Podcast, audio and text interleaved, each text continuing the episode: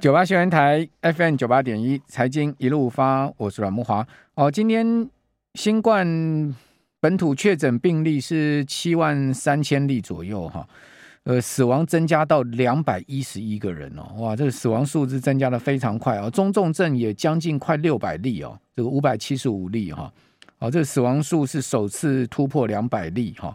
那所以这死亡的状况是很明显在增加哦。那台大公卫系的教授张詹长全就说啊，哦，凭单日的确诊数就推断，呃，疫情可以翻转的做法会误误导民众了。哦，应该将染疫死亡速度、死亡死亡的呃总数作为主要关注指标。哦，那台湾新冠新冠死亡数倍增哦，这个速度是全球第二哈。呃，大概十三天就会倍翻哦。他说这个增加速度非常惊人呢。哦，不过对于染疫死亡数平均两周翻一倍的说法哈，那陈时中看起来并不认同啊。他说有时间落差，他说死亡数增加在印象中啊，啊应该是香港啊，快到令大家惊讶啊。哦，其实这个比较没有意义了哈。台湾真的是新冠死的人越来越多是事实了哈。那他说呢？台湾是比他们还要快吗？这个还要再比对一下。哦，它是个疑问句。哦，还要再比对一下了哈。他是这样讲了哈。那他说呢？目前死亡率呢，大概是千分之一点零五哈。呃，就是万分之十点五。哦，那这死亡率算高吗？哦，其实，在世界的整体水平上面啊，这个是相对高高不少哦。哦，看起来是相对高不少哦。好。呃，另外就是说，比较世界各国的死亡数倍增的速度，哈，呃，詹长全是说台湾第二名嘛，以速度来看，哦，染疫十三天就倍翻，哦，远比韩国八十一天、新加坡一百九十二天，还有日本两百九十八天高许多，哦，他说以现在死亡速度来看，啊，如果没有更强的防疫作为，台湾染疫死亡数平均两周就会翻一倍，所以。你说这个确诊数啊，一万七万啊，八万九万，现在好像我个人觉得不是那么挺重要的哈。最重要的是到底怎么怎么去控制这个病死的人，哦，怎么样去减少死亡，哈，同时中重症应该是关键嘛。那为什么会有这么多人死呢？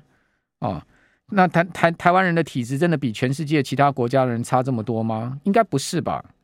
哦，韩国为什么八十一天才被翻呢？新加坡一百九十二天才被翻呢？日本两百九十八天才被翻呢？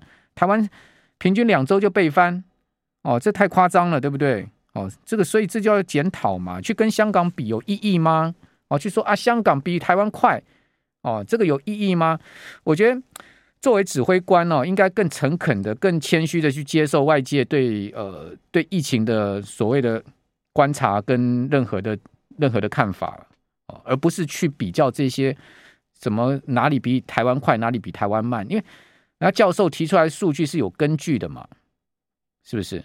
你更诚恳去接受它，然后去检讨说为什么台湾死亡数会那么那么快速的增加？我们看到从几十例到几百例到今天破两百例，这是事实啊，这不是事实吗？这是事实嘛。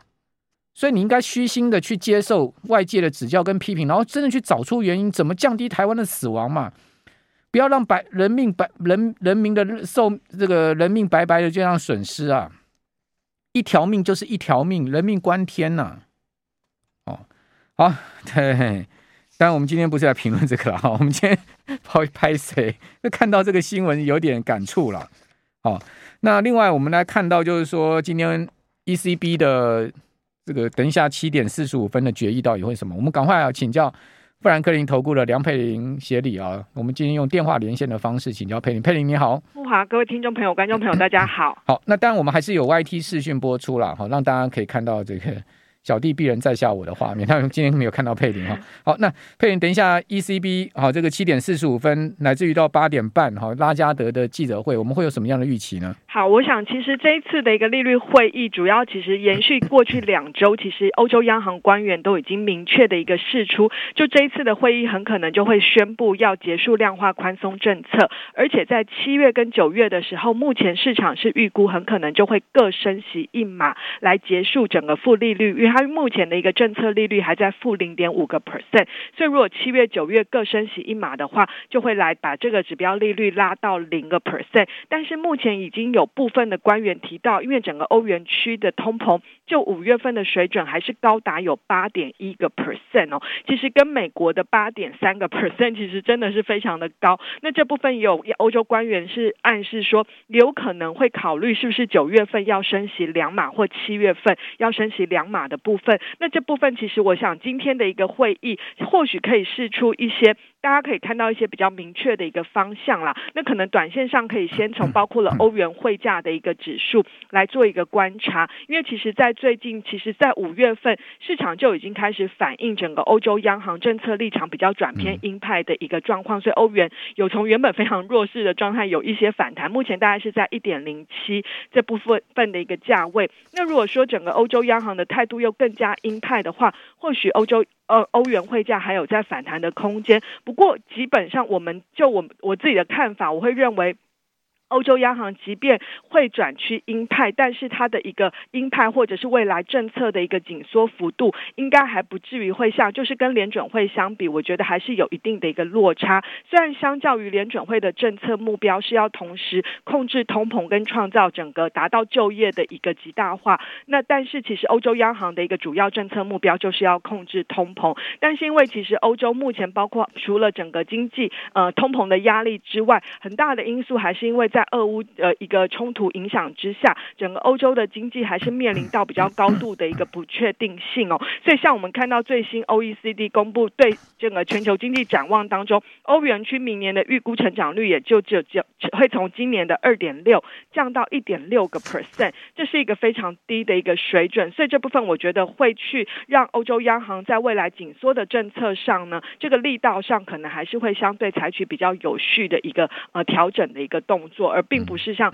市场可能现在非常预期说它会非常一个积极的一个调整。嗯，可是问题，欧洲现在目前的通膨真的是照顶，八点一对。英国来到了十趴的通膨，对不对？嗯，对。哦，那 那个德国应该也是创新高的。哦，这个你刚刚讲欧洲整个是八趴嘛，对不对？对，八点一。那德国的部分是五月份大概七点九，其实就在差不多在那个水准啦。嗯、对，那英国其实它在五月份已经又呃持续的在升息。那其实除了在升息之外，我们看到英国政府它也做了一些动作，就是呃提供了像他对能源业课征暴利税，然后就是把这些。钱拿来补贴给民众，作为他们的一个呃，就是生活的一个补助。因为其实之前有看到外电说，英国人现在已经少吃一餐，就是为了要节省餐费。所以其实这部分你可以看得出来，其实的确通膨这个问题，虽然目前我们还是预估说，整个下半年因为积极的因素，其实通膨是有机会从现在看到的这种八点多个 percent 很高的水准，开始慢慢的往下走。但是因为很多因素，包括了像是刚刚提到了俄乌战争造成的商品价格的一个影响，这部分像油价还是在一百二附近，这种都是很高的水准，其实就会让通膨未来下滑的速度可能没有办法想象那么快。那但另外一种可能让通膨下滑的一个速度是大家比较不乐见的，就是因为需求面的急速紧缩造成的。那这样的话就会造成经济的一个恶性循环。不然，如果就我们目前的基本情境来看的话，我们还是认为可能经济是在一个成长放缓。那这当中呢，通膨有机会慢慢的开始往下走，但是可能还是会维持在一个相对高档的水准。可能比方说，还是今年年底之前，可能以美国的核心 P C 可能都还在四个 percent 附近这样子的一个状态。整个央行的紧缩步调方向上还是会持续紧缩，紧缩的步调有可能会因应整个经济还有通膨的情势略微调整它的速度，但是就整体来看的话，还是会延续在这种成长放缓，然后通膨高档，然后在整个政策紧缩的环境，这种环境对于整个金融市场基本上都还是一个相对比较受到挑战的一个状况。好，其实需求有没有放缓哦？看起来是有哦。好，比如说举最新的一个数据，就是上周美国房贷需求掉到二十二年的新低，二十二年哦。哦，这个是看到这个数据是从转贷、购屋两大项目来看哈。哦，哦申请案件都呈现急剧的衰减。哦，NBA 统计啊，哦，转贷指数较前周一周就跌六趴，相比去年同期更是锐减了七十五趴。哦，购屋贷款指数呢也较前一周跌七趴，然后较去年同期大减二十一趴。哦，所以你从呃从房贷的需求来看，其实这个美国民众对房产的这个需求已经大幅的在减缓了嘛。对，其实最近大家对于这种呃需求是不是消失了，其实讨论很多。那尤其像是呃包括了之前的 Target 目标百货嘛，已经三周二度调降它的财测，然后昨天 Intel 又发布比较保守的预警。但基本上我们觉得，就是通就通膨或者是利率上扬的状态，其实真的首当其冲的一定是这种呃消费品。那尤其消费品，我觉得这当中要分两块。第一个当然就是如果就我们民生生活必须的，像沃尔玛那些。可能受到的影响还并不是那么大，可是像比方说 Best Buy 啦，或是 Target 这些，它可能是就是它的一个消费单价并不算是很高，但是它就会在中间水准，这部分可能就会因为通膨的上扬而排挤掉民众的一个消费支出。那另外一个呃，受到利率上扬最明显的，当然就是在于房地产市场。但是我要提的是，我们并不认为现在的需求是完全消失。Okay, 嗯，好。待会可以再提。对对，等会再提。好，好，我们这边先休息一下哈，我们等一下再回到我们的节目现场。九八新闻台 FM 九八点一财经一路发，我是阮木华。啊，其实就我知道，像 Target 啊、沃尔玛啊，这样这个美国这个第一大、第二大这个卖场啊，其实他们里面卖的东西都不是昂贵的东西，他们都一般卖一些比较中中低价位、平价的商品。嗯、对。那那因为我以前我以前去美国的时候，我都会去去逛 Target 啊。哦，那大家知道那个。有时候他给他们的卖场，他不是像他给他有的卖场，他不是设在一楼哦，像沃尔玛大概是这个卖一楼嘛，他给他有时候设在二楼。那大概差不多呃十几年前去美国的时候啊，去逛那个他给啊，他们那个就已经很先进了哦，那个电梯可以走那个推车的。哦，就像那个对啊，因为在二楼嘛，对啊，因为他二楼他是用电梯走推车哦。哇，那时候我真的刘姥姥进大观园，哇，电梯可以走推车哎，好，美国人发明这个就是说这个很有创意啊，电梯上下走推车，不是我我讲的那是手扶梯，不是那个电、哦、电梯，不是那种，对，手扶梯，手扶梯可以那个推车这样推上去，然后它就会这样升上去，然后你人人是走另外一道。哦，然后你到时候再去拿对。对对对对对，他就会跟你同步上到上面，然后那、台湾现在还没。对啊，十几年前呢，Target 就这样子啦。哦，所以 Target 他有很多新创的，就是因为他在二楼，他要省省店面成本啊。哦，那 Target 他我我去逛就是买那个便宜的那个袜子，哇，那个袜子一大包啊，好便宜啊。哦，就是，但是问题就是说现在。美国的消费力真的有在减缓吗？连这种便宜的东西大家买不起吗？是这样吗？呃，我觉得是还是有分呐、啊。那因为比方，但我觉得更详细的呃，就是更多的一个展望，可能要等到七七月份，企业越来越多的企业公布财测，这部分可能才会更明显。不过我们其实如果就过去一个月来看，就像呃木华大哥刚刚提到了，像是什么嗯。呃，Walmart 或者是 Target 都是比较偏对于财测展望比较保守。那这当中，他们其实跟呃日常生活的杂用品其实是有关。但是像 Walmart 的部分，因为它卖的东西种类真的非常的多，我觉得里面可能还是会有分。就是如果是像什么卫生纸啊、牙膏这种，一定都还是有一个刚性需求。但是可能有一些，因为毕竟这些的客群或许就是属于就是呃收入相对比较没有那么的一个。呃，好的一个状态，但是你可以看到其他的一些零售商，包括了像是梅西百货，它是比较偏服饰，就是中高阶的服饰为主。那因为其实解封之后，大家要出去用餐或跟朋友聚会，这部分的需求反而就出来。但是其实除了这种服饰的需求之外，其实我们看到另外一个呃需求转移是从物品转向的，就是服务业的部分。就是看到其实我们看到很多调查，对于美国民众。不论是过去一个月你增加的一个呃活动，或者是你未来希望增加的活动，都包括了像是去餐厅用餐啦，或者是可能去呃去旅游啦，从事户外的旅游活动。那这部分甚至希望能够呃边境解封之后能够跨国的一个旅游，所以这部分就是一个需求转移的动作，当然就会对所谓的一个不同的公司产生呃强弱的一个影响分别。所以我们觉得就整体来看的话，呃美国的整体消费信心的确是。或多或少，我觉得还是会有受到联准会升息，还有在整个呃通膨的环境影响，这部分的确消费动能会减弱，但是会不会真的变成完全非常的低的状态？我觉得倒也不至于，因为目前美国民众。或者是企业他们的一个财务体制，其实是比起过去像二零零八年那时候健全很多。那像他们这次因应通膨的状态，他们第一个一定就是先拿出所谓的一个超额储蓄来做一个消费。所以目目前的储蓄率是降到四点四个 percent 嘛？那他用完超额储蓄以后，他能够干嘛？他一定就是要以前不想上班的，那他就只好出来上班。这样的话就只好就有助于对这种呃就业市场过去找不到呃工人或者是员工的状况也是有一些缓解。所以我觉得未来几个月，其实老实说，目前整个不论是美国经济或全球经济的能见度其实是蛮低的。那就像这两天，像 OECD 啦，或者是世界银行都在。发呃调降整个全球经济成长预估，那我觉得这部分也不是说要呃吓大家，只是说就是它是一个下行风险还在，那这部分可能呃，但是就通膨的因环境的状态之下，可能也没有办法去期待呃经济一不好，然后股市一下跌，联准会就会出来救市。那面临到这种环境之下，可能就投资上来看，就股市就会比较偏向于。我们觉得第三季会比较偏向于一个呃横盘的区间整理，就算是一个比较好的情境了。那所以如果就美国股市来看，短线上我觉得有一些技术面的指标，包括了。呃，选择权的 put call ratio 是有在下降，这样反映的是市场的呃避险需求是有在降低，然后让我们看到有一些散户的低阶买盘，或者是企业在呃七月公布财报之前有一些库藏股持续的买进动作。我们觉得可能在下个礼拜呃二三联总会要开会嘛，然后礼拜五是美国的呃期货还有选择权那些的结算四乌日，那可能在这几个礼拜，我觉得美国股市应该还是有机会上演这种可能。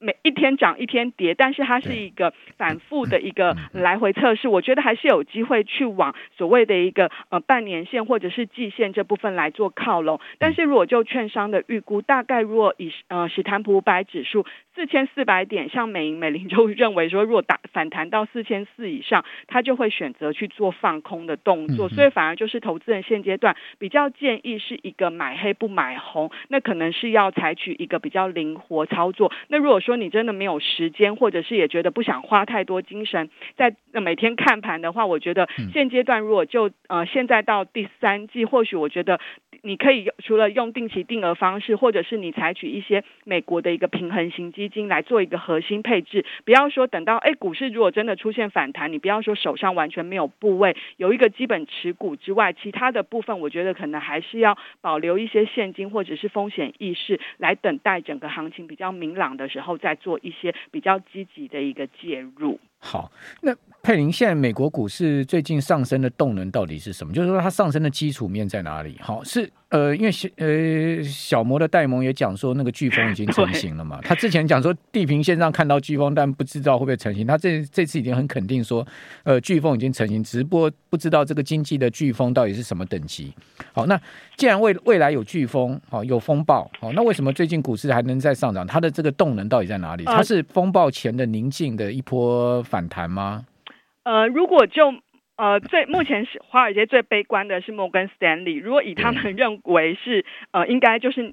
慕驊大哥提到了，因为他主要是认为说，整个未来经济，尤其是企业获利下行的风险还是蛮大的。那就像我刚刚提到的，呃，因为目前包括了就是消费者到底受到通膨跟联准会紧缩的幅度跟影响，还有他他们因应的一个态度是怎么样。其实现在真的还是要采取一个且战且走的一个状况。所以接下来不呃每一个经济数据，不论是礼拜五的 CPI 通膨率啊，或者是下礼拜二的 PPI 呃生产者物价指数通膨率。投资人都会用一个非常放大的眼光在检视啦。那只是说，我觉得现阶段就是，呃，如果以摩呃像摩根 l e y 就是预估短线的反弹之后，可能未未来美国股市还会有出现一成以上的一个跌幅，所以这也是可能提醒大家要比较谨慎的一个原因。那木华大哥问到，为什么最近即便好像数据不好啊，可是为什么股市还会反弹？那我觉得一来是包括了前几天，就是美国十年期公债值利率其实有跌破三个 percent，那这部分其实有让像是一些科技股啊，这部分其实还有一些舒缓的一个缓解的一个反弹的一个动力。第二个就是我们看到，其实这一波领涨美国股市的有部分是在于一些就是过去比较投机的，就可能比较偏散户的一个买盘，像是一些就是那种没有获利的科技股，或者是过去称为是迷因股，就是那种呃散户可能就是呃一下进一下出那种炒作的一些股票。那这部分也是让最近美国股市 呃反弹的一个原因。但是你可以看到，如果就这些类股在领涨的话，其实就不是一个可持续性的一个涨势。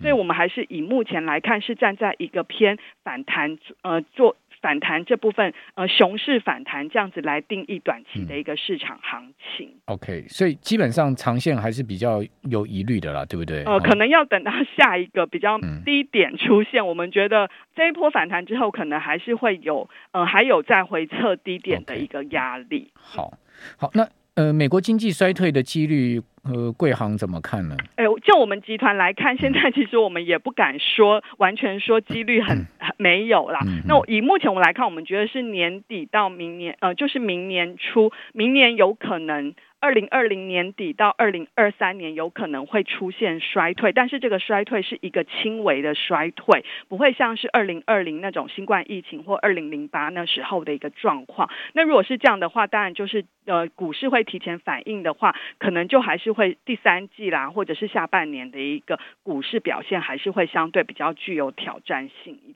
些。好，所以看起来现在目前应该还是资金上面还是要比较审慎一点操作，对，对不对？嗯、对。好，那债券的债券的部分可以布局一下吗？呃，债券我觉得还是要看，就是在三个 percent 以上这部分的一个，嗯嗯还有未来通膨的一个状况，所以现阶段也不急于立即的一个进场了。嗯嗯，因为殖利率美国十年债又跑到三趴以上了。对对对。好，那这个是富兰克林梁佩玲协理带给我们听众听众朋友一些观点哦，给大家参考哦。今天非常谢谢佩玲接受我们访问，谢谢。